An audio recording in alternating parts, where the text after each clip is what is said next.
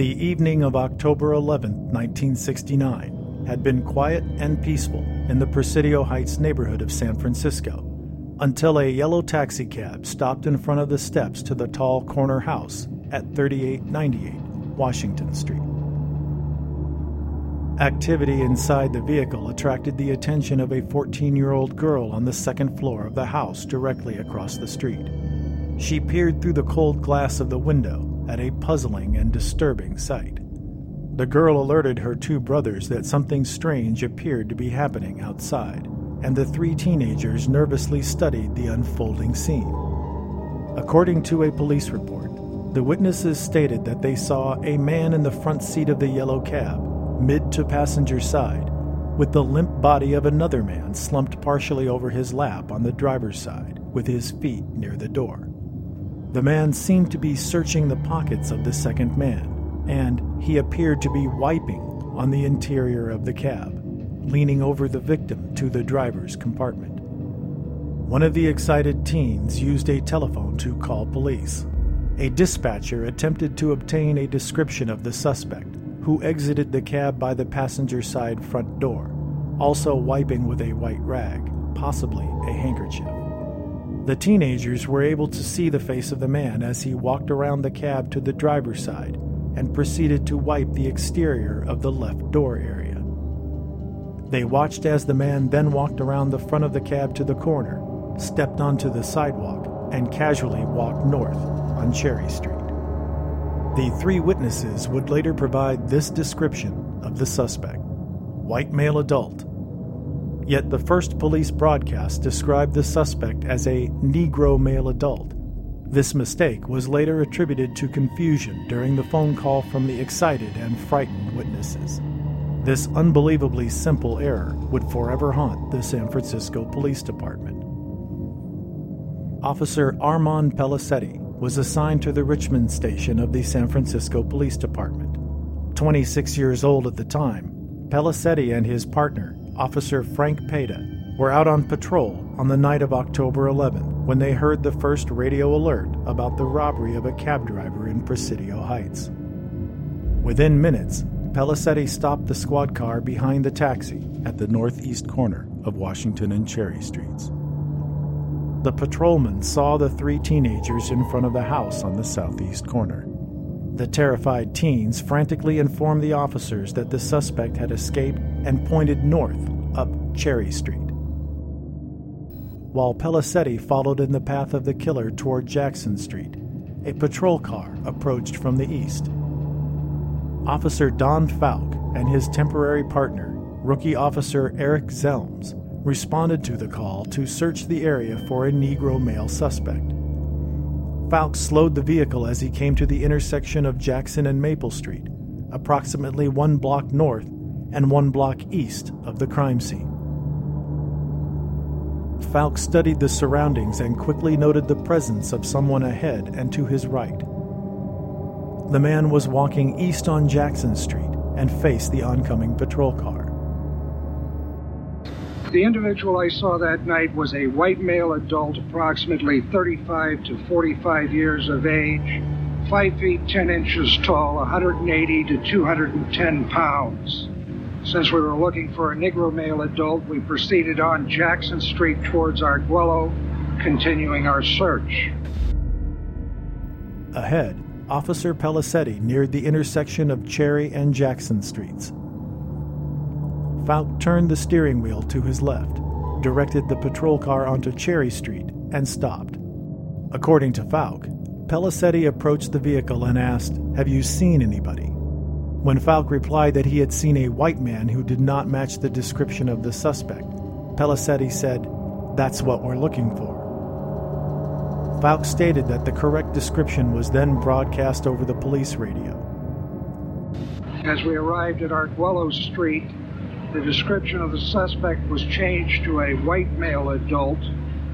Believing that this suspect was possibly the one involved in the shooting, we entered the Presidio of San Francisco and conducted a search on West Pacific Avenue, the opposite side of the wall, the last direction that we observed the suspect going. Did not find the suspect. Fouke thought that the suspect may have traveled north on Maple and onto the Presidio grounds to the Julius Kahn playground. Fouke stated that he then radioed back to headquarters and informed communications that a possible suspect had been seen going north on Maple Street, perhaps into the Presidio grounds. Fouke shifted the patrol car into reverse, made a three point turn, and sped off in search of the suspect.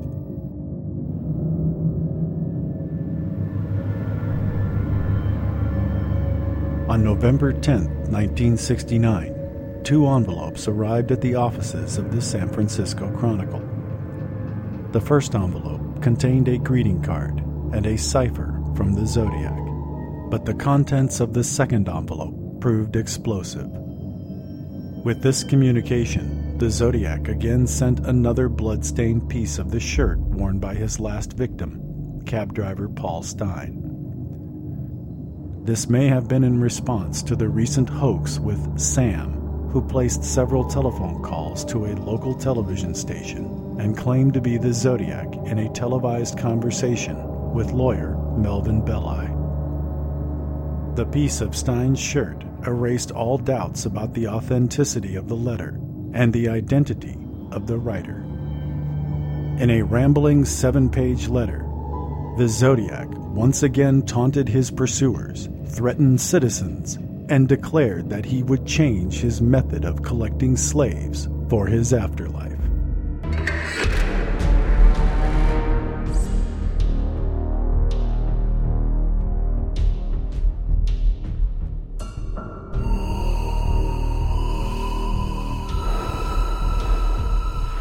Believing that this suspect was possibly the one involved in the shooting, we conducted a search, did not find the suspect.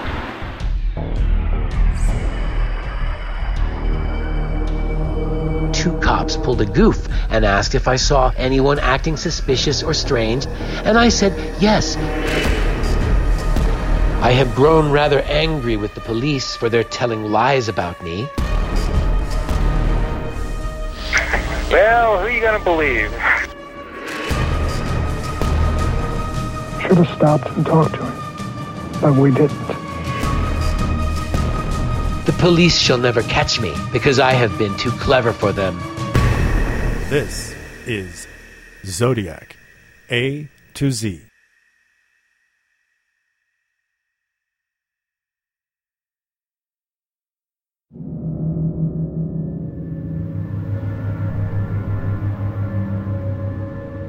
The Zodiac had been silent since he claimed responsibility for the murder of a cab driver in San Francisco.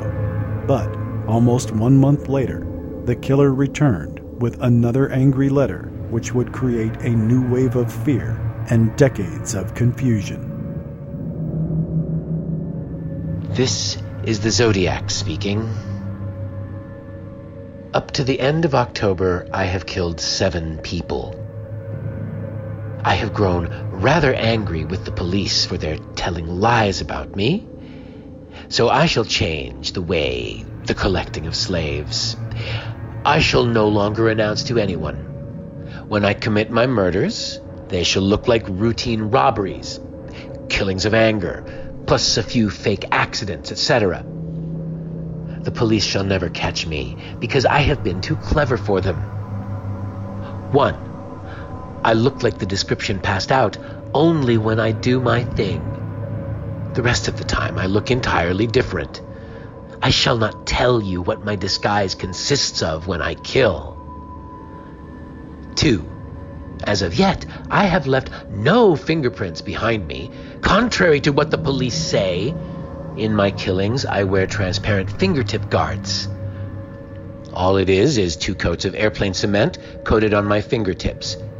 Quite unnoticeable and very effective. 3. My killing tools have been bought through the mail order outfits before the ban went into effect. Except one, and it was bought out of the state. So as you can see, the police don't have much to work on. If you wonder why I was wiping the cab down, I was leaving fake clues for the police to run all over town with, as one might say. I gave the cops some busy work to do to keep them happy. I enjoy needling the blue pigs. Hey, Blue Pig, I was in the park. You were using fire trucks to mask the sound of your cruising prowl cars.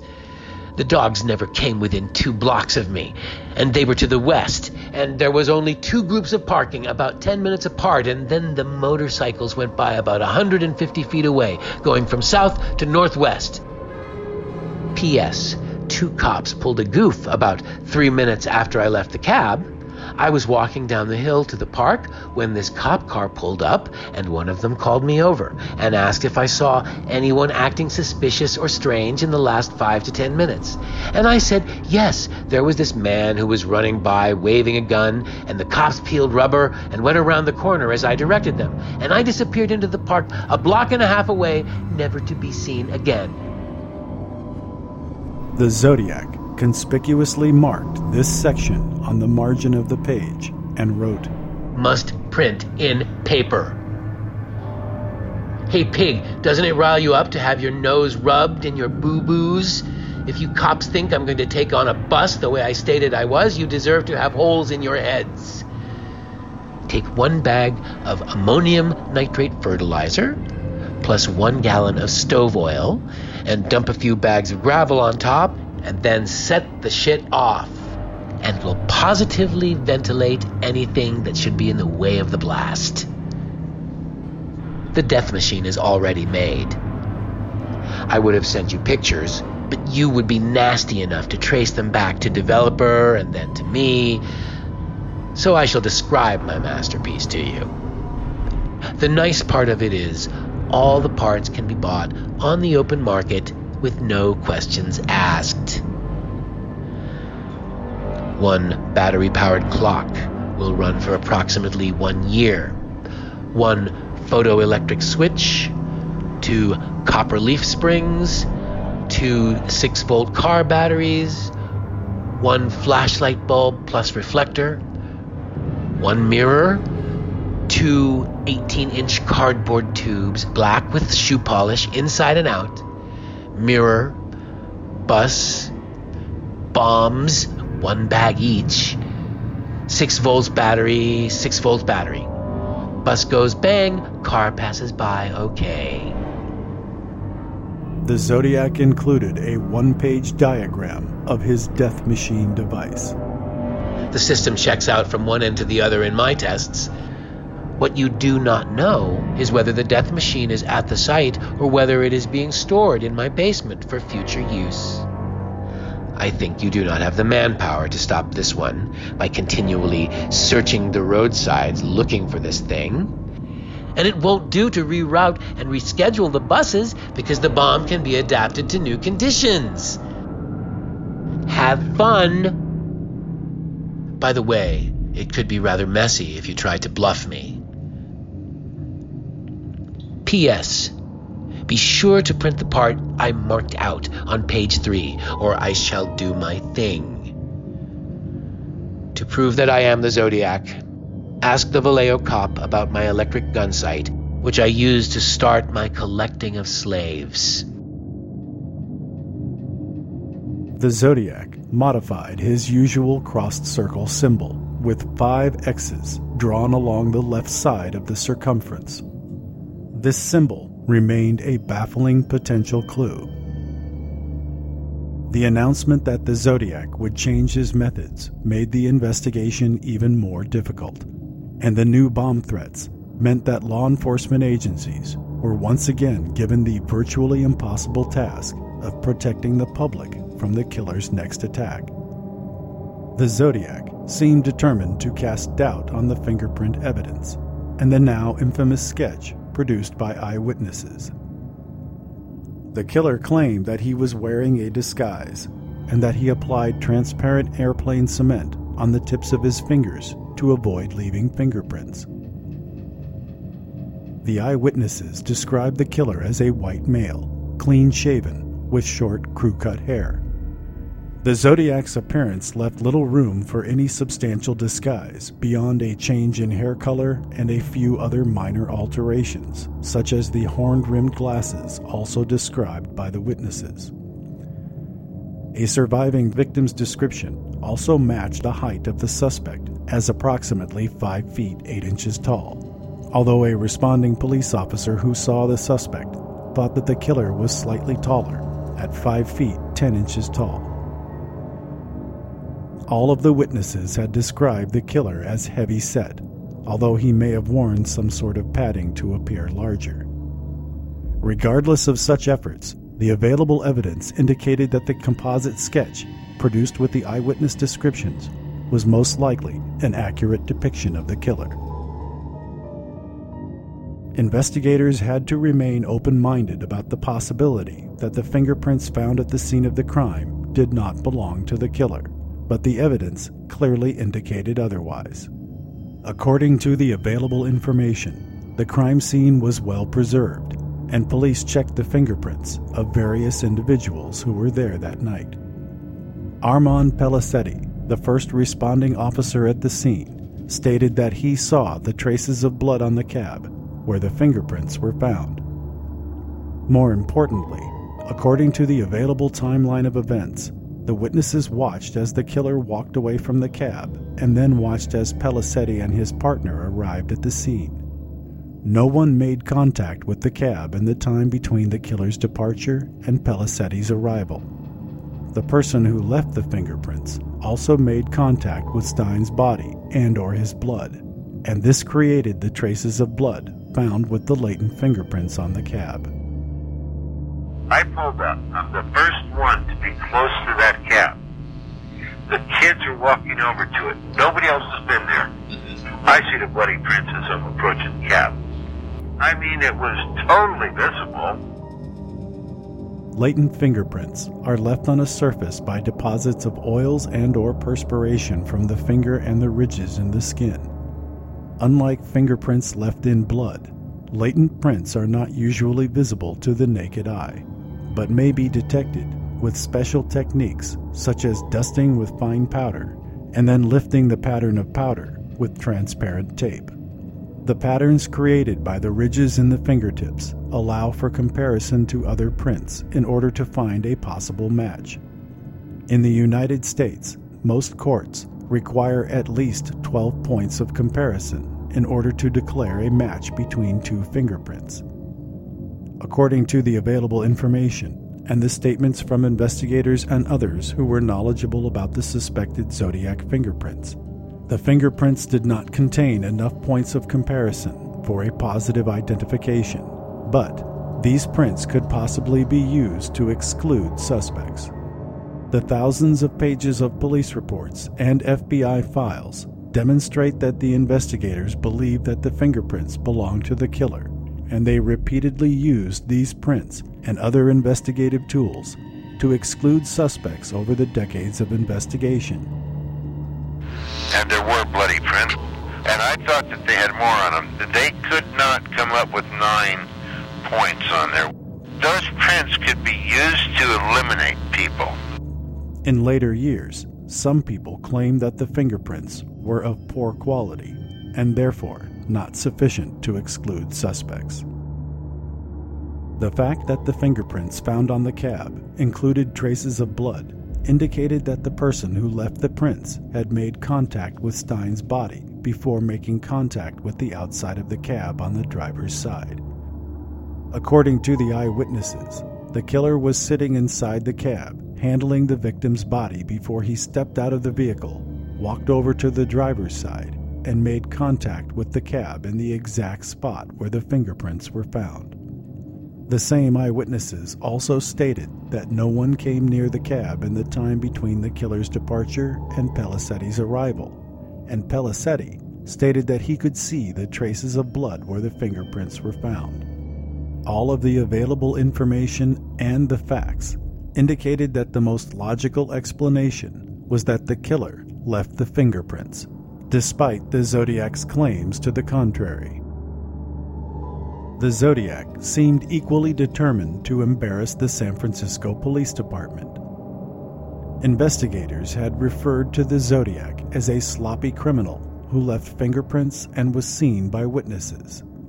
The Zodiac responded by claiming that he was wearing a disguise and could not have left fingerprints. He also claimed that he did leave fake clues to confuse investigators. His story about the encounter with police officers near the scene of the crime was provocative, and his demand that the Chronicle print his account made it clear that the Zodiac wanted the media to do his work for him, as he mocked police and tried to discredit the evidence which could possibly identify him.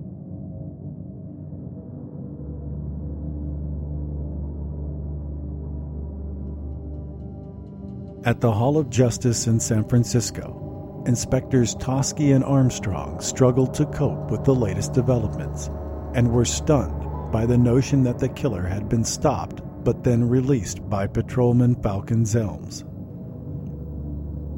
Decades later, Toschi reportedly told author Robert Graysmith, We felt that Zelms and Fouke had stopped Zodiac and did everything we could to keep it quiet so they wouldn't be hurt by the police commission or embarrassed.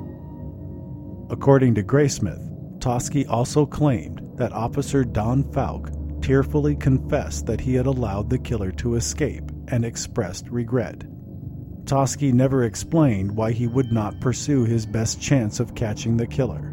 Two police witnesses who could identify the Zodiac and even place him near the scene of the crime. In an interview with Zodiac theorist Mike Rodelli, Don Fouke told a very different story and said, I don't think he ever talked to me. An inspector talked to me at the station, where he quotes me in saying in a tearful voice that I'm going to get in trouble. What am I going to get in trouble for? Fouke pointed out the obvious fact that, had he allowed the Zodiac to escape, and wished to avoid the consequences of his incompetence, he made an even bigger mistake when he ever mentioned seeing the suspect at all. Fouke asked why he would write a police memo if he thought he could get in trouble for doing so. Don Fouke's report was dated November 12, 1969. San Francisco Police Department Interdepartmental Memorandum. Wednesday, November 12, 1969. Subject Information regarding Stine murder, possible Zodiac suspect. I respectfully wish to report the following. That while responding to the area of Cherry and Washington Streets, a suspect fitting the description of the Zodiac killer was observed by Officer Fouke walking in an easterly direction on Jackson Street, and then turned north on Maple Street. This subject was not stopped as the description received from communications was that of a Negro male. When the right description was broadcast, reporting officer informed communications that a possible suspect had been seen going north on Maple Street into the Presidio, the area of Julius Kahn Playground, and a search was started which had negative results. The suspect that was observed by Officer Fouke was a white male adult, 35 to 45 years, about 5'10, 180 to 200 pounds, medium heavy build, barrel chested, medium complexion, light colored hair, possibly graying in the rear. May have been the lighting that caused this effect. Crew cut, wearing glasses, dressed in a dark blue waist length zipper type jacket, navy or royal blue. Elastic cuffs and waistband zipped partway up. Brown wool pants, pleated tight, baggy in the rear. Rust brown, may have been wearing low cut shoes. Subject at no time appeared to be in a hurry. Walked with a shuffling lope, slightly bent forward, head down. The subject's general appearance to classify him as a group would be that he might be of Welsh ancestry. My partner that night was Officer E. Zelms, number 1348 of Richmond Station. I do not know if he observed this subject or not. Respectfully submitted, Donald A. Fouke, Patrolman number 847. Fouke expressed regrets about the incident, and he later told a television producer that he had second guessed himself. Fouke emphatically denied that he and Zelms had stopped the Zodiac and said, Should have stopped and talked to him, but we didn't. Decades after that infamous night, Diane Zelms, wife of Fouke's one time partner Eric Zelms, reportedly claimed that her husband had confessed to stopping and releasing the Zodiac. Fouke refuted her claims as politely as possible and said, I don't know when he talked to the Zodiac because he was in the car with me and we never stopped. A lot of things she had to say were inaccurate, and she tried to make her husband out to be a hero or that he was important as a police officer rather than just one of the guys who was responding. Fouke said he believed he had talked to Zelms about the sighting later that night at the station, but Zelms apparently did not see the suspect. Fouke also noted that night was the first and last time he had ever worked with Eric Zelms. Fouke was bothered by his partner's failure to notice the suspect and noted that as one of the reasons why he later wrote the so called scratch memo. Inspector David Toschi reportedly discussed this incident with Officer Zelms and said, apparently, Zelms didn't think it was anything. If true, the statements of Eric Zelms indicated that he and Don Fouke had nothing to fear from the police commission and no need for Toschi's protection or silence. In 2006, I spoke with retired police officer Armond Pelissetti.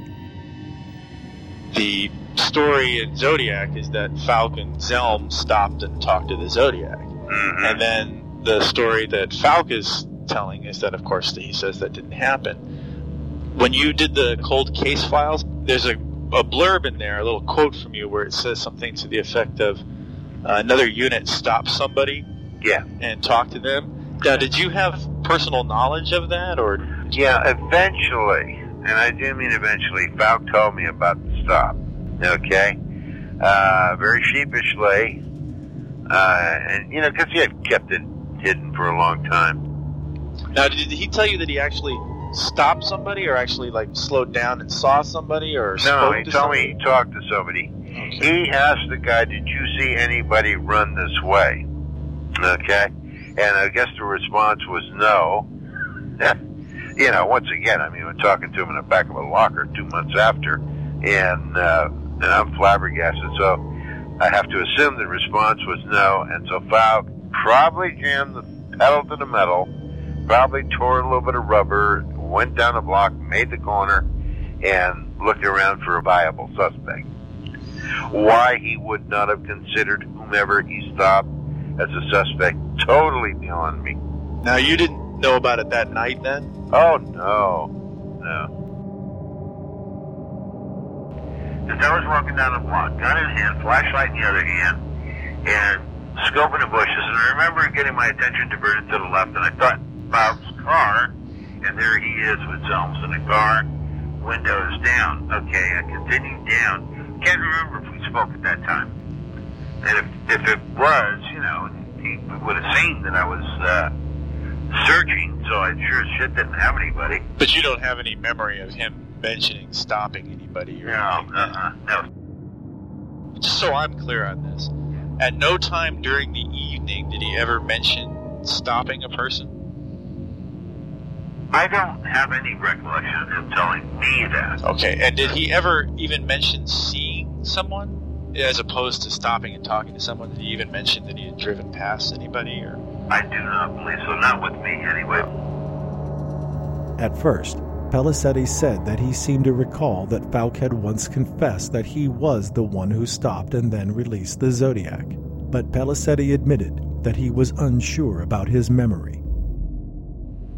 Fouke was driving, and Zelms was, uh, he was the rookie, and whether uh, or he shone a flashlight on whomever claims he stopped. You know, I'd sure I'd love to have Fouke here and ask him, where the hell was this guy when you stopped him? I, I don't remember if we talked about that afterwards.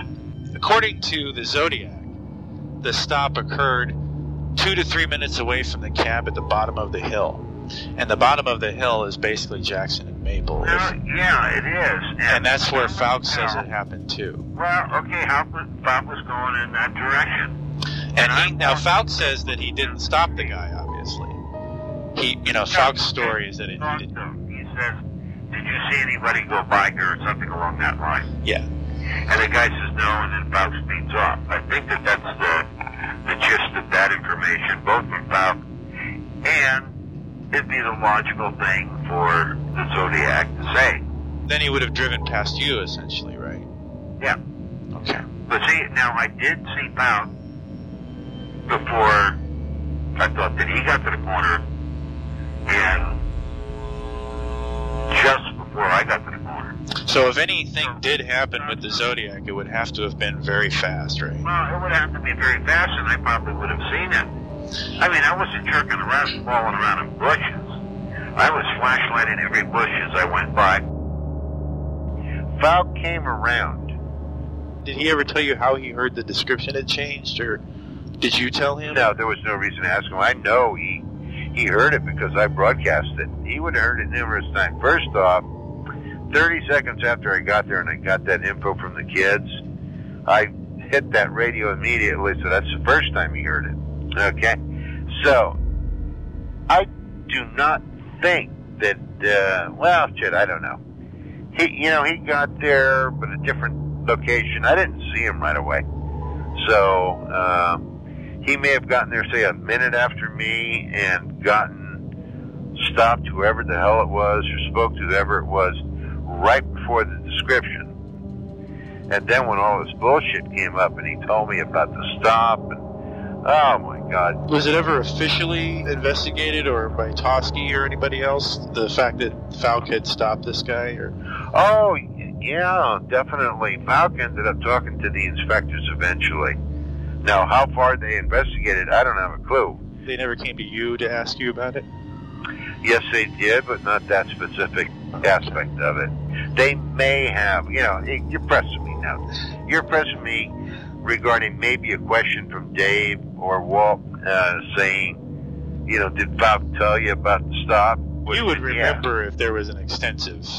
Oh no, there was no, not with me. There wasn't. I'm sure with them there was, Yeah. because Dave was also thorough, and so was Walt, and so was Bill Armstrong. Because you know, at the time, I'm trying to remember Walt Cracky. Almost everybody got involved in it. Yeah. Okay. And Walt was one of the first guys on the scene. He might, you know, if I remember correctly, he got there first. Damn, I am not remembering today. But uh, at any rate, the bottom line was is that, uh, oh, Bill Armstrong asked me about that shit. Oh, yeah, I remember now. I then asked, Did Fouke say that he was the one who stopped the Zodiac? Or did he say that he was the one who was accused of stopping the Zodiac?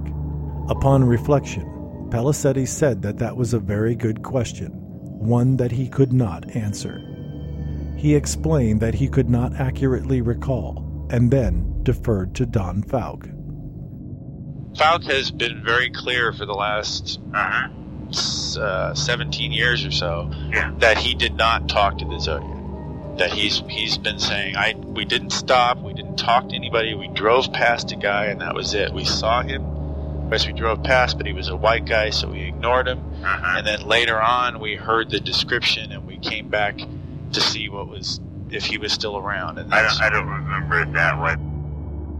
The individual I saw that night was a white male adult, approximately 35 to 45 years of age, 5 feet 10 inches tall, 180 to 210 pounds. Since we were looking for a Negro male adult, we proceeded on Jackson Street towards Arguello, continuing our search.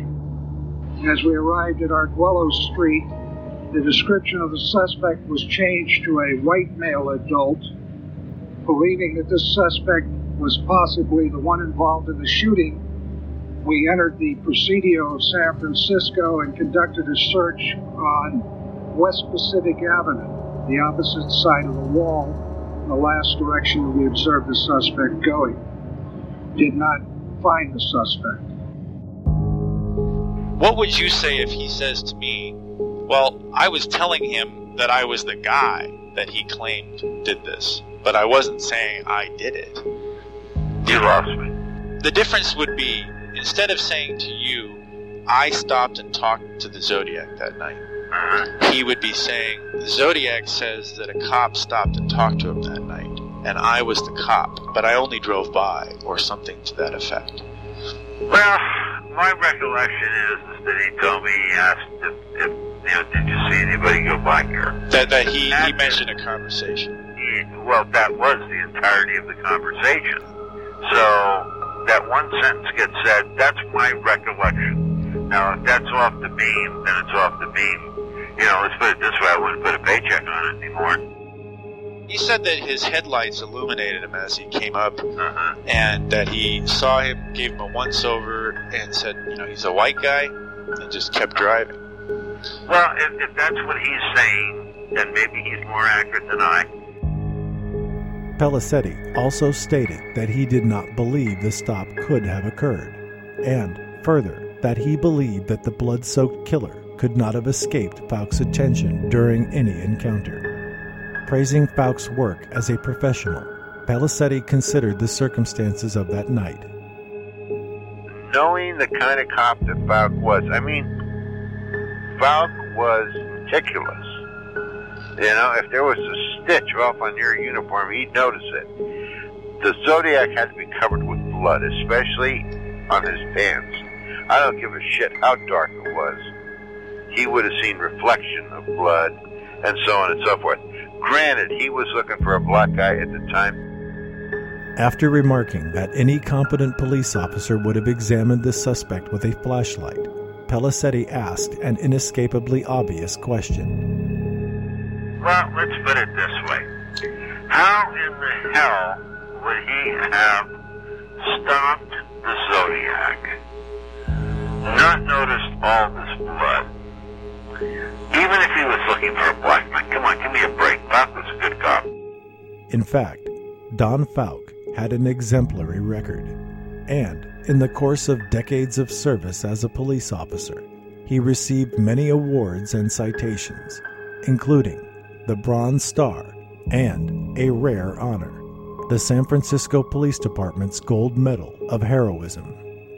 One example of Fouke's bravery earned him the National Police Chief's Patrolman of the Year award. When confronted with an armed suspect firing bullets at him, Fouke did not act in his own defense and did not attempt to shoot at the gunman because innocent bystanders were in the line of fire. Instead, Fouke single handedly disarmed the suspect and placed him under arrest. On January 1, 1970, less than three months after the Zodiac killed cab driver Paul Stine, Officer Eric Zelms was taking a break and having dinner with his partner when citizens reported a burglary in progress at a pawn shop next door. Zelms ran to the shop and found two men trying to steal jewelry. The men overpowered the officer, took his service revolver, and then killed Eric Zelms with his own gun. The two suspects were later captured, sent to prison, and then released. To date, the only official comment on the alleged statements by Eric Zelms regarding the so called Zodiac stop came from San Francisco Police Inspector David Toschi, as quoted in the book Zodiac Unmasked by Robert Graysmith. Mrs. Zelms may have claimed that her husband had actually stopped and spoken to the Zodiac, but Toschi reportedly stated that Officer Zelms did not think the incident was anything important. The source of the alleged statements attributed to Mrs. Zelms was a man known for making debunked claims, and his own sources referred to him as a nut with no credibility. Mrs. Zelms reportedly complained about falsehoods regarding her husband in the books written by Robert Graysmith. However, the only portions of those books concerning Eric Zelms stated that he and Officer Fouke had stopped the Zodiac. So Mrs. Zelms would therefore be describing that version of events as false, a curious contradiction to the claims attributed to her. The Zodiac's story about his alleged encounter with the police created sufficient embarrassment and confusion. When Lieutenant Tom Bruton took over the case in the 1990s, he studied the SFPD files and found no documents concerning the Zodiac stop. Bruton stated that he had no reason to doubt Fouke's account or his honesty. We talk about a memo that Fouke wrote a month later indicating exactly what he did. I mean, I think that would trump any tearful confession about, yeah, I did stop him. Makes you think that maybe that never happened.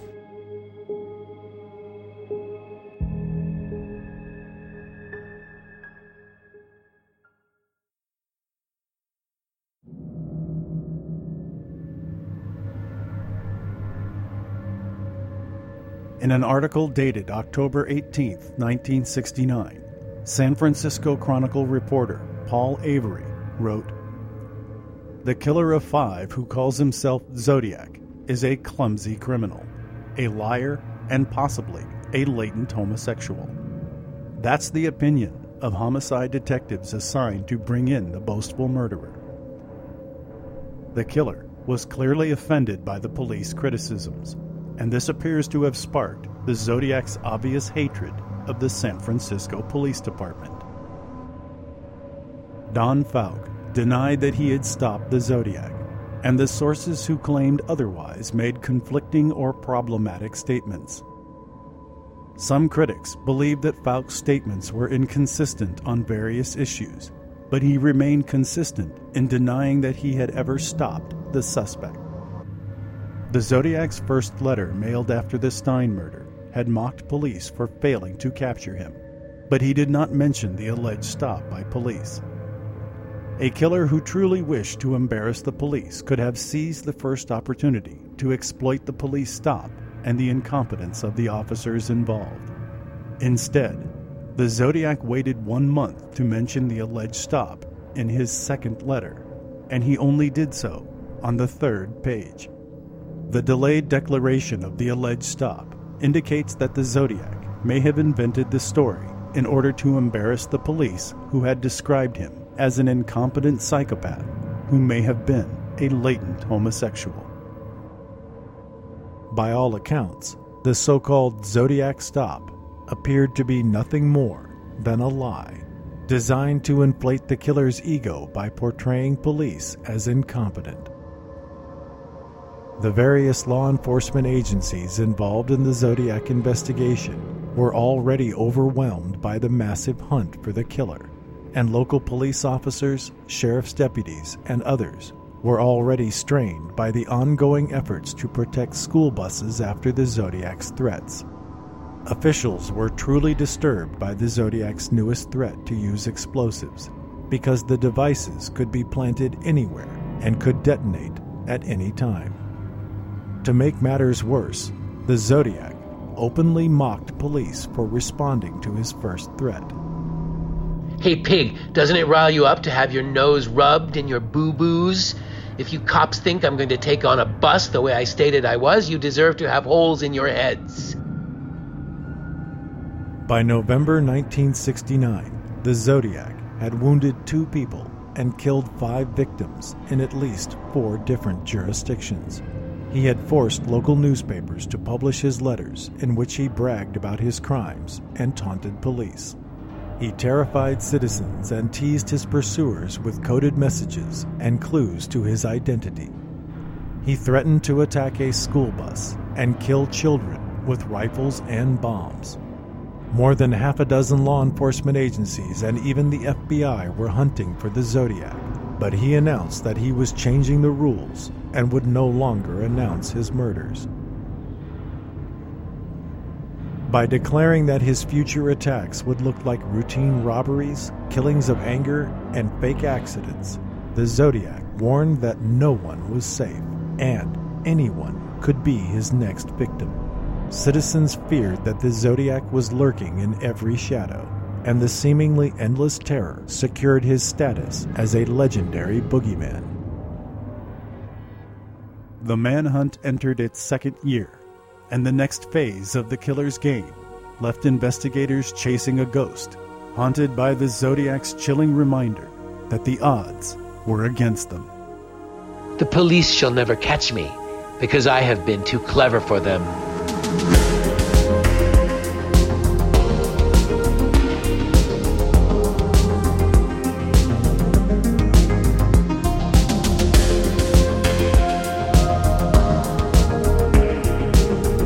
Zodiac A to Z. Written and produced by Michael Butterfield. Zodiac voice by John Knight. Zodiac A to Z.